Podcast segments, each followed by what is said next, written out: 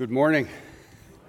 My name is Dave Harvey, and I just want to let you know up front that I was, I was absolutely thrilled when Trent, a man whom I hold in deep, deep affection, when Trent extended this invitation because I realized it would provide for me a forum to say thanks following this conference that we've had over the last few days. So, as, as, you know, because it's mentioned a number of times, and you saw the video, Great Commission Collective conducted their uh, digital church planting conference. I, I never even imagined there would be a world where those words would be put together in one sentence. But digital church planting conference from here.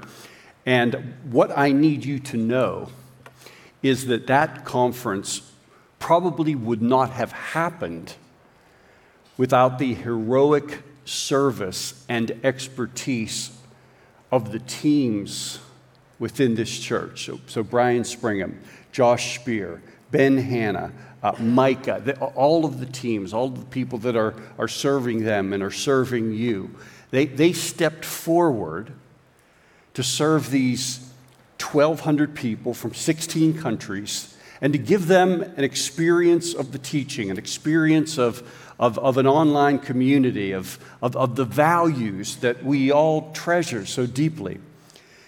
And, and in that, and equally important to that, I think your church, Gospel City, your church, displayed yet another, because you have a whole catalog of these, yet another example of your kingdom focus, of your, your partnership in the gospel with groups like Great Commission Collective. So this morning I've come for one purpose, and that is to say, thank you. Thank you. I mean, it's just an extra added benefit that I get to preach, but I really just wanted to say thank you on behalf of the 1,200 folks that attended that conference, on behalf of the, the Great Commission Collective team thank you. Oh, that's fun. I like doing that. Okay, so you can open up your Bibles to Acts chapter 20, because I've been invited to preach this morning from Acts chapter 20. And in order to do that, I want to start with a little bit of context. So the date is AD 57. The ship carrying Paul has docked in Miletus, which is a town about 30 miles southwest of Ephesus. And from there, Paul calls the Ephesian elders to join him. Now, he does this for a couple of different reasons. Number one, Paul is an intensely relational man. For Paul, he's never merely fulfilling a job description. His hearts have been united with these men through ministry, through a shared life, and he wants to see them. But there's a second reason as well, and that is that Paul thinks he is going to die. We're going to discover together as we read this passage that his tone appears grave, his subject most serious, because his heart is fixed upon Jerusalem. Now let's plug in in Acts chapter 20, beginning in verse 17. Now, from Miletus, he sent to Ephesus and called the elders of the church to come to him. And when they came to him, he said to them, You yourselves know how I lived among you the whole time from the first day that I set foot in Asia serving the Lord with all humility and with tears and with trials that happened to me through the plots of the Jews. How I did not shrink from declaring to you anything that was profitable and teaching you in public and from house to house, testifying both to Jews and to Greeks of repentance toward God and of faith in our Lord Jesus Christ. And now, behold, I am going to Jerusalem, constrained by the Spirit, not knowing what will happen to me there, except that the Holy Spirit testifies to me in every city that imprisonment and afflictions await me. But I do not account my life of any value, nor as precious to myself, if only I may finish my course and the ministry that I received from the Lord Jesus to testify to the gospel of the grace of God. And now, behold, I know that none of you among whom I have gone about proclaiming the kingdom will see my face again. The title of this morning's message is The Audacious Claim of the Gospel. Let's pray together. Lord, I pray that you would use this passage this morning to stir our faith and confidence in you, to reach out for things that will bring even greater glory to you. And I pray this in Jesus' name. Amen. I used to find hiking to be an excellent way to explore life's deeper questions with my children. And such was the case a while back when my son and I were hiking up through the Pennsylvania countryside. And we hiked about five miles up to this area where, where there was an outcropping of rocks, and we were sitting there and just taking a look at this breathtaking view of the Pennsylvania countryside. And while there, we met a group of college students and we began to engage them. Said, "Hey, what are you guys doing here?" And they said, "Oh, we're actually here because there's a cave right down over the hill, and we come to explore the cave." And so they invited us to come along. And so my son and I found us following a group of people that we had never met to go to a place that we had never gone to do a thing that we had never done.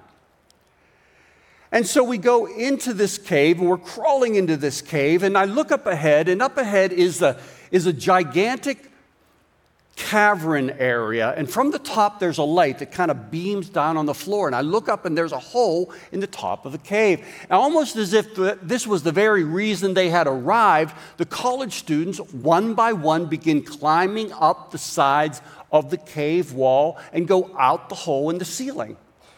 And so the first one goes up, and the second one goes up, and as the, as the third one was going up, my son is next to my side, and I could feel his, I could feel his intensity, I could feel his excitement and enthusiasm, and he's saying to me, "Oh, Dad, please let me go up the side of the cave wall. I want to go up the side of the cave wall. I want to go through the hole in the roof." And the, and, and the fourth college student went through, and, and I'm trying to explain to him, I'm trying to say, "Son, you don't understand."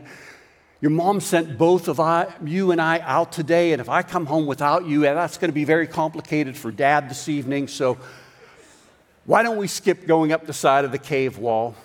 But then I thought, you know, we're here to build a memory, and it will certainly be a memory. And Kim's 60 miles away, and she doesn't necessarily even need to know about this. So, yes, son, go up the side of the cave wall.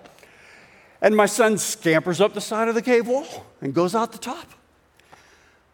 Now, I should have predicted what was going to happen next because almost as if it was choreographed from the beginning, they all four of them put their arms down through the hole in the roof and they're doing this. They're saying, Come on up, come on up the side of the cave wall. And I'm, sitting, I'm standing at the bottom and I'm just saying, No, I'm, I'm not going to go up the side of the cave wall. There's a, a long time ago, I stopped feeling the need to go up the side of cave walls. There's something about ha- having your third child and having a mortgage and a bad back that makes you not want to go up the side of a cave wall. So I declined. And I'm standing there, you know, feeling very old. You know, just wanting somebody to wrap me in a blanket and feed me prunes or something like that. and so I say to my son, I'll see you back out. I'm going to go back out the cave. I'll pick you up on the flip flop. We'll walk down the trail. So I pick him up. We're walking down the trail, and the air is thick with disappointment. And I, I, realized in that moment that I had, I had missed the point of the entire day. I had made a mistake. And so I, I stopped and I said, Son, I'm going back. I'm going back up the side of the cave wall. And I knew it was the right decision when my son said, Yes, as if to say, My dad's not a wimp. and so 25 minutes later, I'm back in the cave. I'm staring up the side of the cave wall, and I begin ascending the cave wall. And I come to a point where there's a ledge, and in order to get through the hole in the roof, you have to go from one ledge to the next. And so you have to push off with one hand and your foot on the ledge, and hit the other wall with the other hand, and hit your foot on the other ledge. And I, I pushed over and went to put my foot on the other ledge and missed the ledge and began to slide down the side of the cave wall.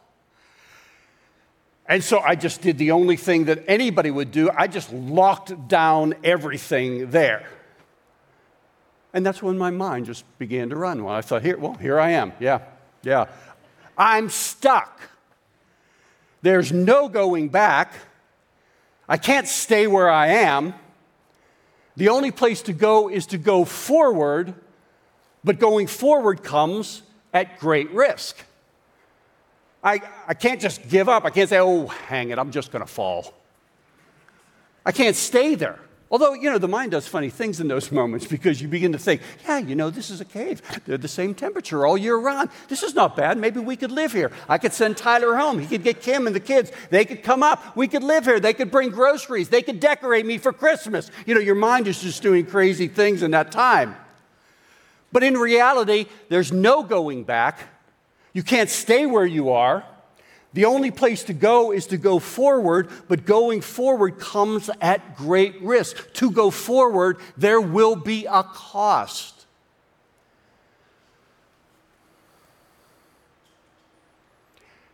Do you get the sense that 2021, that this season, that your life arrives right now with the same realization? There's no going back. We can't stay where we are. The only place to go is to go forward, but going forward comes with great risk. To go forward, there will be a great cost.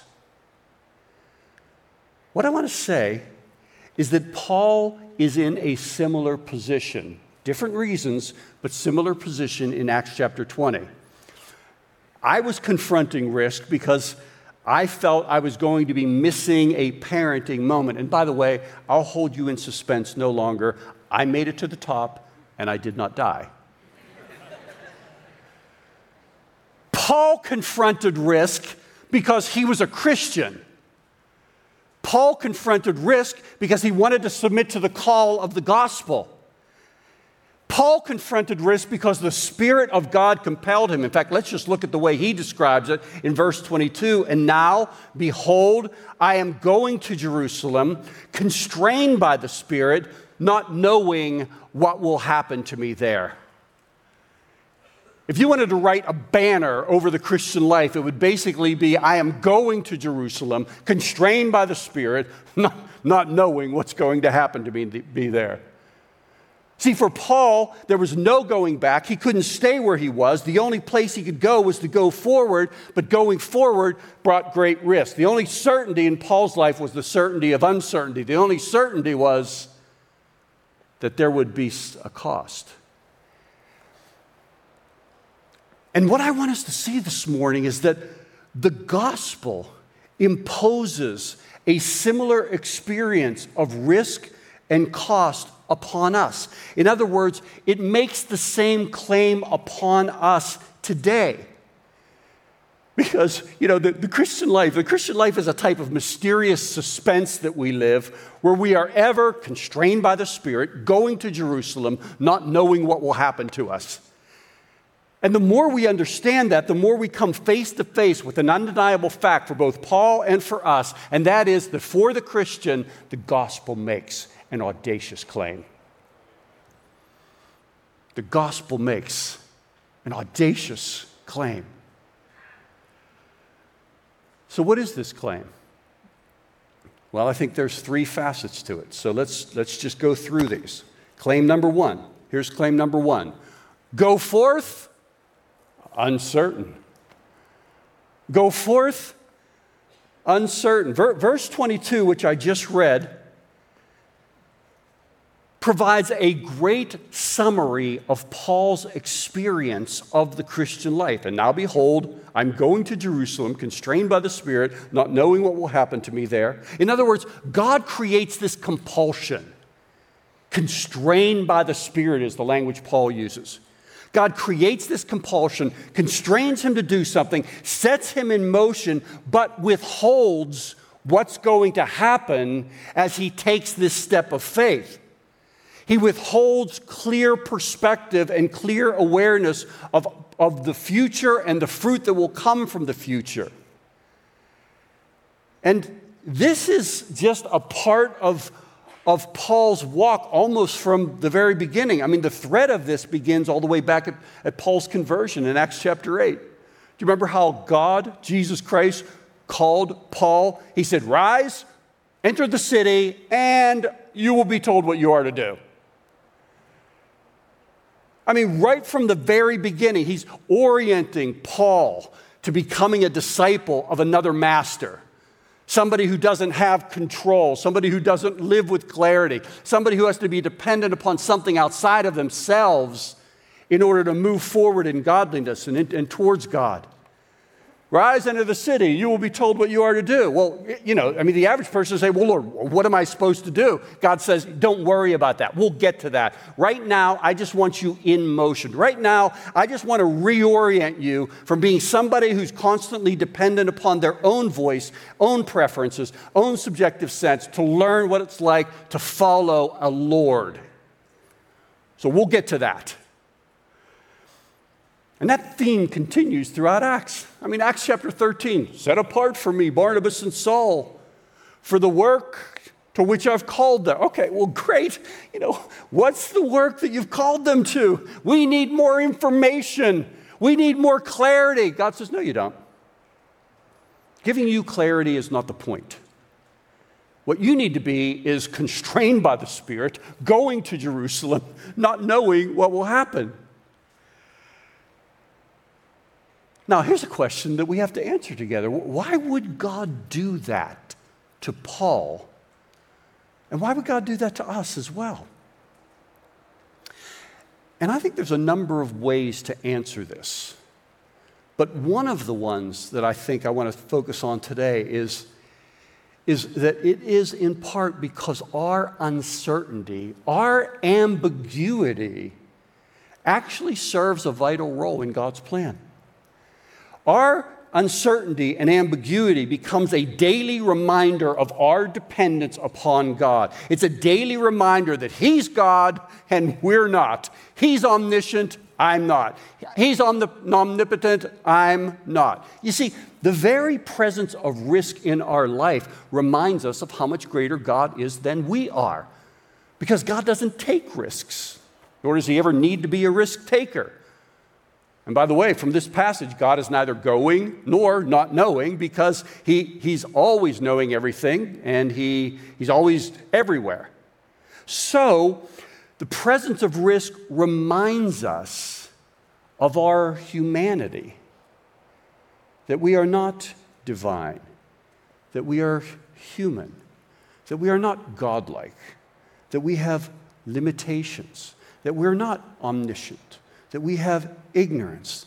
We confront risk because we don't know the future. Only God controls all things. We don't. I, I, mean, one snowstorm teaches us that we control very little. I don't know what this area is like, but you know, we raised all, of our kids in Philadelphia where even, even the threat of a snowstorm, I'm not talking about an actual snowstorm, I'm talking about the threat of a snowstorm. The forecast of a snowstorm would shut down the city and would send everybody to the supermarket like, like, uh, like just robots walking down through the supermarket, just saying to themselves, milk and bread, milk and bread, milk and bread. I need milk and bread because milk and bread, there's something about a forecast of snow that makes me want to have a sandwich and a glass of milk. I don't get it.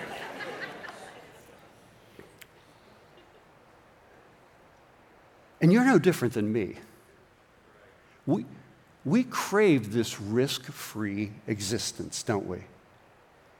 But what we, what we don't realize is that risk serves a central purpose in the life of the, the believer. Risk reasserts the daily problem that is uncovered first at the heart of the gospel that, that we're not omniscient. We can't save ourselves. We are not independent. In fact, we're not strong. We are weak. We are dependent. We are limited. We must trust in the Savior. We must trust in Jesus to save us. We're not negotiating with Him each and every day over the game plan for our life. We have to just trust Him. We have to just trust Him for our journey. And, and here's what I want you to understand because some of you are living here right now. And there's a kind of interpretive grid that's forming in your mind for this. What I want you to understand is God delights putting us in the position where He constrains us by His Spirit going in a direction, not knowing what will happen. He delights in doing that. You know why? Because it presses us to trust Him in new ways. The reality is that risk causes us to experience God in new ways. So God knows this because He's brilliant and He uses it in the formation of our spiritual life. And this is all over Scripture. Think about it. I mean, all the way back in Genesis 12, God thinks nothing of saying to Abram, um, Abram, can I have your attention, please? Okay, here's the game plan Leave your country, your people, your father's household, and go. Go where? To the land I will show you. What's the land? I'll get to that. Wait, I want to know what the land is. We'll get to that. Lord, wait, I, there's a lack of clarity here. No, we'll get to that. I want to see you going. I want to see you responding. I want to see you reorienting yourself to somebody who hears the voice of the Lord and can respond in faith without having the full package. You know, typically our response, my response is, hey, hey Lord, you know, I wasn't born yesterday. Show me the land, and I'll let you know whether I want to go. Because we enter into this kind of negotiation process with God when in reality what's happening is we're trying to eliminate questions. We're trying to eliminate all ambiguity. We're trying to eliminate any need to trust Him and have faith in Him. And God says, No, I'm just not going to let you go there. I'm not going to give you a future where you don't need to trust in me.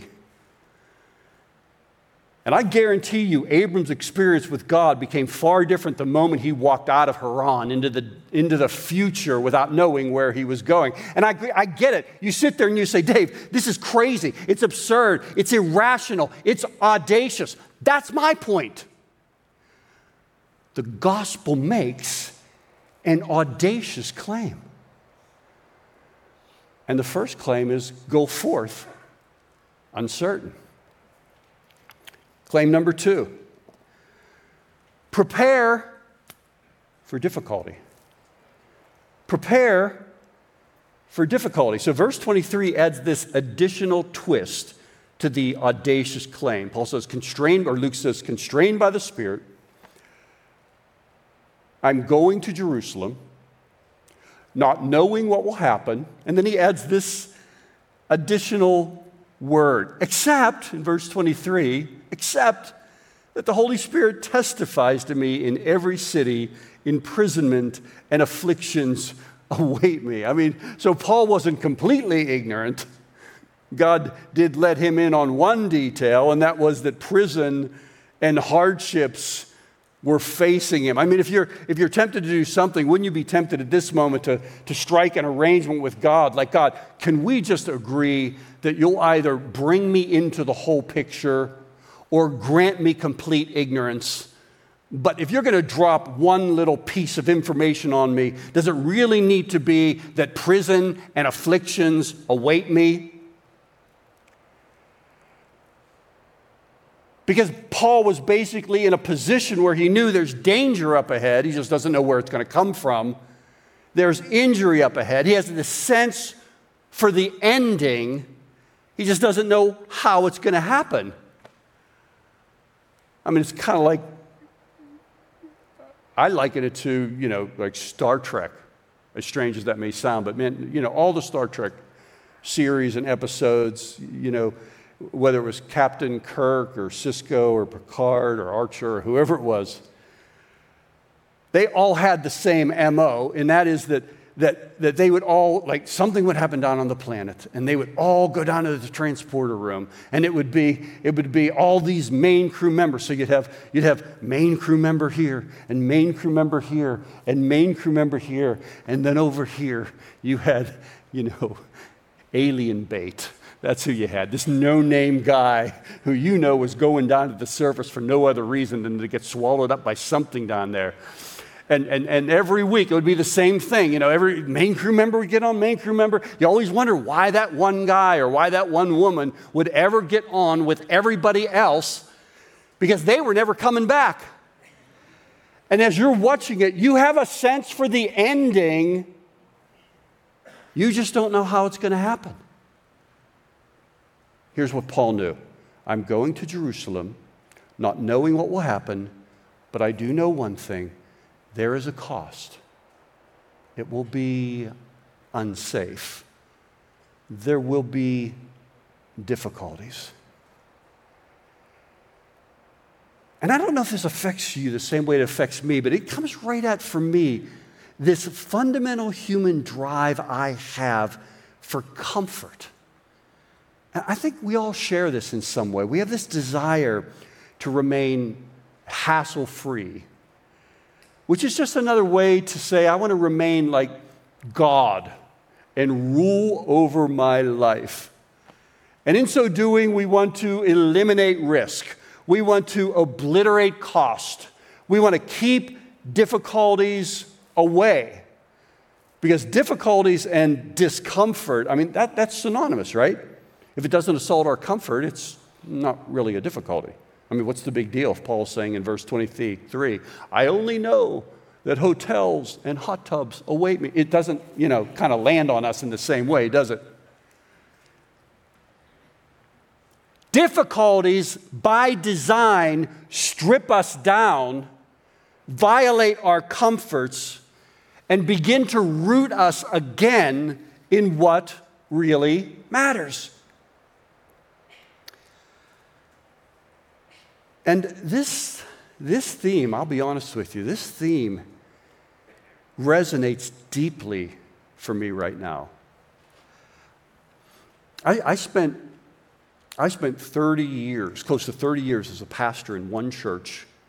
And through circumstances I could have never predicted and circumstances I could have never avoided, we found ourselves as a family on the outside of what we had been part of for all those years. And maybe you can relate to this when I say I, I, had a certain vision for what life was going to look like in my 50s. And for you, you could just erase that and color in my 30s or my 40s. But you have a certain vision for what life is going to look like. And I watched it just detonate. I watched God just kind of reach down and do a hard reset. And I begin to realize that, you know, sometimes God doesn't even tell us, you're going to Jerusalem. There's no Jerusalem. Sometimes He just says, you're going, not knowing. There's not even the Jerusalem in there. And, and, and this idea that, that the gospel, in order to move forward in the gospel, you have to embrace the reality that it will make audacious, unexpected claims that God's not committed to our life and maintaining our life in the same way that it is now, as comfortable it is now, and as protected as it feels now. That's not necessarily what God is committed to. And I know sometimes this can land in such a way that it can inspire us, and we think, yes, we're, we're ready to go. Well, I'll board a jet and go to Indonesia, not knowing what will happen, and die if necessary. But see, that's not where God starts this line of inquiry. God says, Oh, that's great, thank you very much. But can you go to children's ministry not knowing what will happen and serve and die there? Yeah. Yeah, can, can you step out and use your gift? Can you walk across the street to your neighbor, stepping out, constrained by the Spirit, not knowing what will happen there, and extend an invitation to church? See, Paul is speaking right now within his role and his call. The question we have to wrestle with is what is your Jerusalem this morning? What does a spirit constrained risk look like for you today? And if you can identify with what I'm saying, then I want you to hear God's solution. Accept that life is going to Jerusalem, constrained by the Spirit, not knowing what will happen. Because nothing attacks the idols of comfort quicker. Nothing makes us more dependent upon God than being led into an uncomfortable risk. And you know what? Some of you are there right now. Some of you feel compelled by the Spirit. You have sought God, you have sought counsel, and now you just need to take steps forward. And, and, you know what? Others of us, we, we need to be there right now. We, we are too comfortable. I mean, last time we took a risk, nobody even knew who a Kardashian was. It's been that long. You're under challenged, lethally bored. Well, here's God's prescription get going to Jerusalem, constrained by the Spirit, not knowing what will happen. What is your Jerusalem this morning?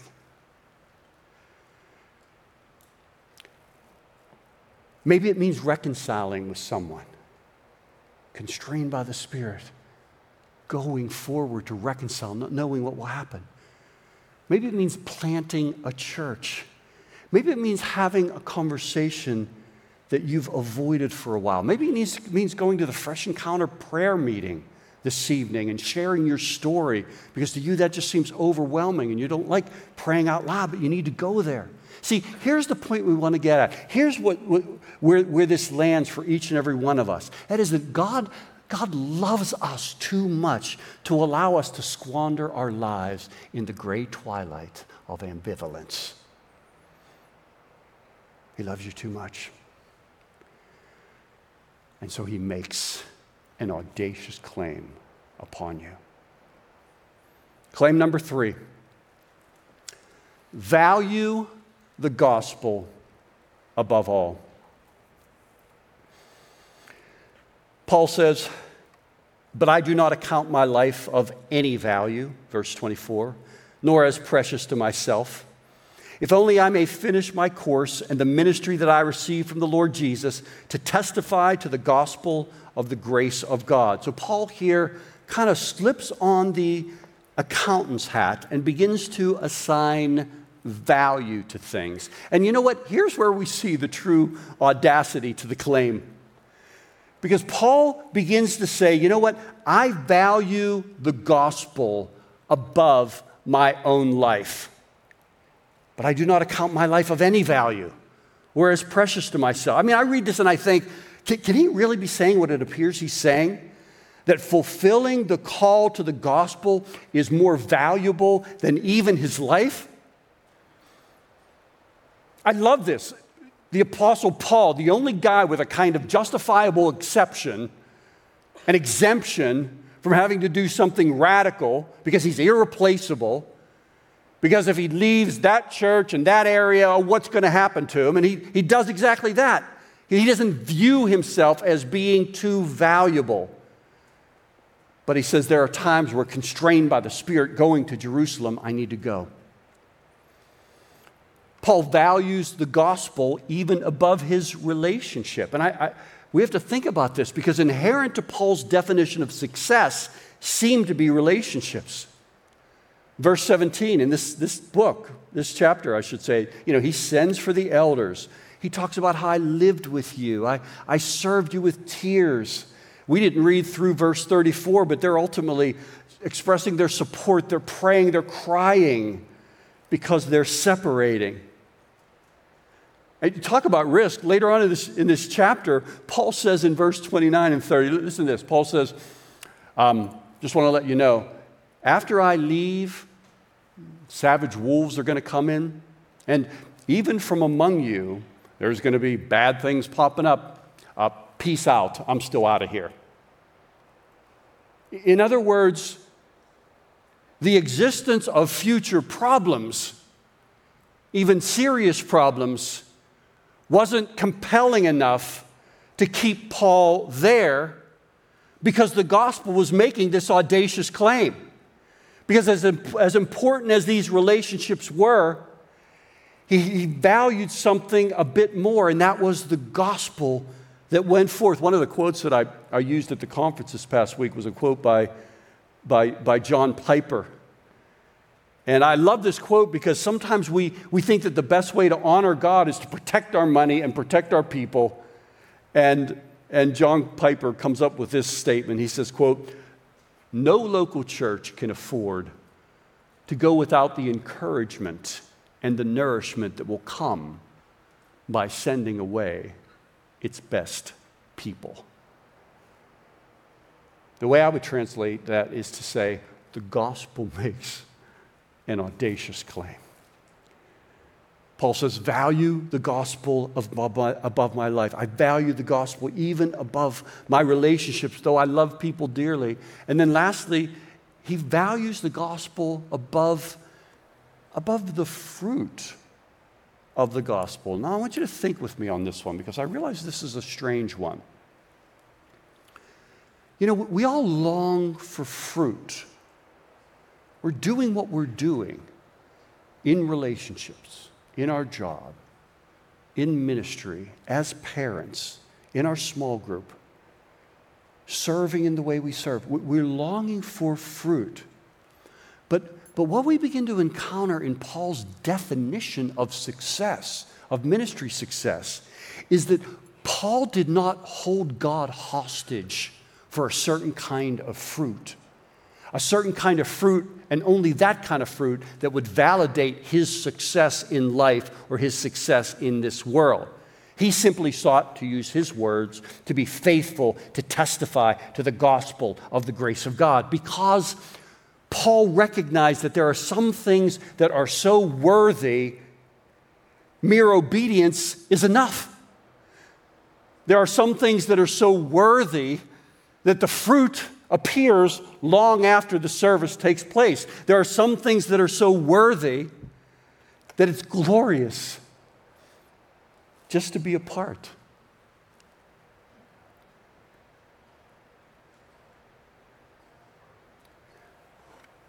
A few years back, there was a church that we planted out of our church in Chester, Pennsylvania. It was planted by a heroic man and wonderful family. And this church planted in Chester, Pennsylvania, very impoverished area, impoverished city south of Philadelphia. Urban area, many risks, many sacrifices being made. But as that, as that time as that church began to continue and as time passed, Ari Mangrum, the guy who led the church, became more and more persuaded that, that the Lord was drawing the church to a close. This was incredibly difficult because there was a core group of people that went out. There were prayers prayed, people fasting, much sacrifice, money that was spent. But this was the conclusion that they came to. And so on the final Sunday, Cornerstone Church of Chester had a banquet. They had their final meeting and then they had a banquet together. And they used this banquet to just review and testify and, and celebrate God's goodness among them over the past five years. And as that, that banquet drew to a close, and, and the history of that church ended. There was one brother st- sitting off to the side who just began to spontaneously sing this song Haven't You Been Good? Thank you for the cross. Thank you, Lord, for drawing me out of millions lost. Thank you, Lord, for saving me. Haven't you been good? And as his voice echoed off the wall, people began to join in and and, and there, there was a holy hush that kind of settled over the group. And, and uh, different corners of the, of the banquet hall, the children began to get up and dance around, and the Spirit of God began to stir, and people began to lift their voices and sing this song, earnestly joining in with voices that believed the substance of what they were singing and during that period of time, Ari, the guy that planted the church, was sitting off in the corner, and he realized in that moment that there are some goals that are so worthy, it's glorious to even make the attempt. That the gospel is so worthy, it's glorious to even make the attempt. And so, Gospel City Church you, we, are called to reach this community. We are called to build this church. We are called to risk invitations to other people. We are called to approach the next 10 years not with the demand that everything we do will bear fruit, but with the sense that it's glorious to even make the attempt. You know what? I wish I could stand here and say to you that the day of cost and risk are over. But if, if you're anything like me, I sense it's just beginning. And so, constrained by the Spirit, we are going to Jerusalem, not knowing what will happen. Let's pray.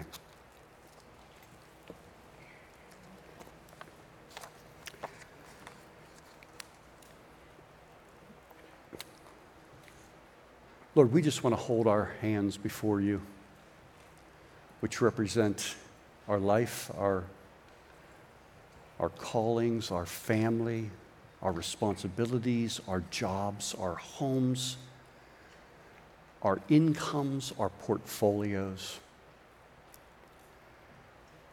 We want to hold them up before you. And we want to say, not to us, Lord, not to us but to your name is the glory. To your name, these things have been given to us. And we pray that you would help us to not live as if we can't, we can't set these aside. The good things, the fruit that you've given us. That we can't live aware that the gospel makes an audacious claim. Lord, help us to know and understand how this applies to each of us today for your glory. In Jesus' name we pray.